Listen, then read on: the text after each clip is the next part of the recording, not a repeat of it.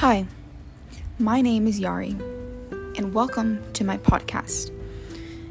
And today's I'm here to talk about humans versus animals. Now, let me ask you do you have pets? How are they behave? Do they receive love? Do you let them stay inside? In this podcast, we're going to compare and contrast animals and humans on how similar and different they are. We are going to speak of all the pros and cons and give you a better understanding on how they are both pretty similar. The biggest problem is that people see humans and animals differently, when in reality, we are more alike than we think. Animals have a lot of our similarities. Humans are treated way more better than animals. Now, just because we don't look the same doesn't mean we aren't alike. Animals are really alike to us, and here is why. For starters, animals have feelings and emotions like us. They know when there is something sad happening, and they are sad too. They also know when something exciting is happening and are excited as well. A lot of people treat animals more poorly, which shouldn't be the case. When animals are treated poorly and bad, they turn against you and turn bad.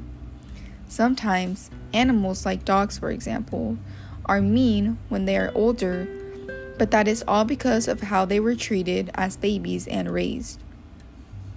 It's the exact same thing as humans.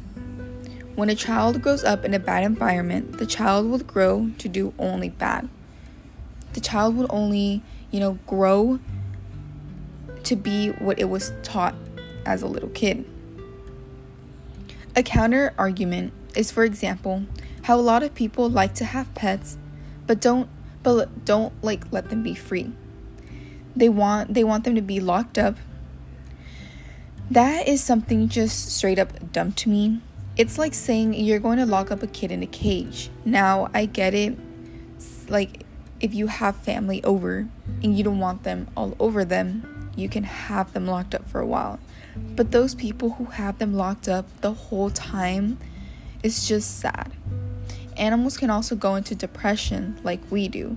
Imagine being locked up in your room all day and not being able to leave.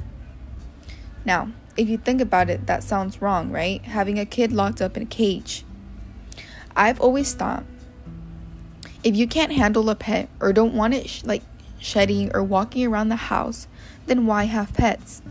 Also, when it is cold and they make the dogs, for example, stay outside in the cold, it is just wrong.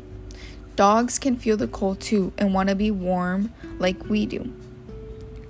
From my perspective, I see a lot of animals being treated badly.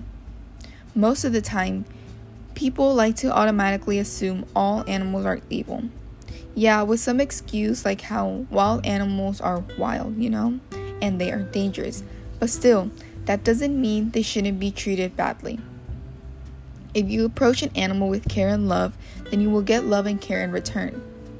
I personally used to be one of those people who hated animals, especially dogs. When one would get close to me, I would walk away or try and get it to leave me alone. A couple years ago, we got a pet dog for my little brother since he does have asthma and you know how they say that dogs, especially chihuahuas, help with asthma a lot. I became so attached to my little pup. He is like my best friend. I take him everywhere. I buy him everything and I treat him like an actual baby. Yeah, we grow up and are taught that animals are bad and stay away, and we just aren't educated well to understand that animals have feelings as well. It's pretty sad how at least once or twice a week I come across an animal abuse video. Now, if it was a video of a kid getting abused, then that would be completely different. And we would automatically start doing something about it. But most people really don't care when the exact same thing happens to animals. They don't see it as harmful as it is for humans. An example from the podcast is when the little wolf in the beginning would get bullied by his siblings. Now, that's the exact same thing as if two little siblings are fighting and bullying each other, which isn't right, of course. The little baby wolf has feelings too and gets sad over the fact that they treat him wrong. Even after the baby wolf have helped the other siblings when they were getting attacked and the wolf stood up in front of the bear, while the rest were chasing the cat to eat it and didn't even leave any for the wolf after he had defended them and saved them from the bear and helped them capture the cat. Now, let's talk about some pros and cons of having a pet at home. Let's start with the pros. It increases personal safety. Now, you may not realize this, or maybe you may, but pets can bring you so much safety and protection, especially dogs. I personally have a pet at home, and even though he is tiny, he always protects us and keep us, keeps great care of us. Another pro is they can help you improve mental health. If you are going through personal problems, they can really help. Sometimes you may think, wow, I don't have anyone to keep me company and comfort me during rough times. Sometimes you may need someone to talk to, but you don't know who to call, or maybe you're too scared because people because you're scared of what people are going to say about it and about judgment. Well, pets can be very helpful with that. They're like a furry friend to have around when you need someone.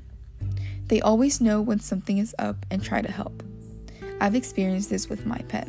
He knows when I'm upset or even when I'm sick and tries to help and keep me company.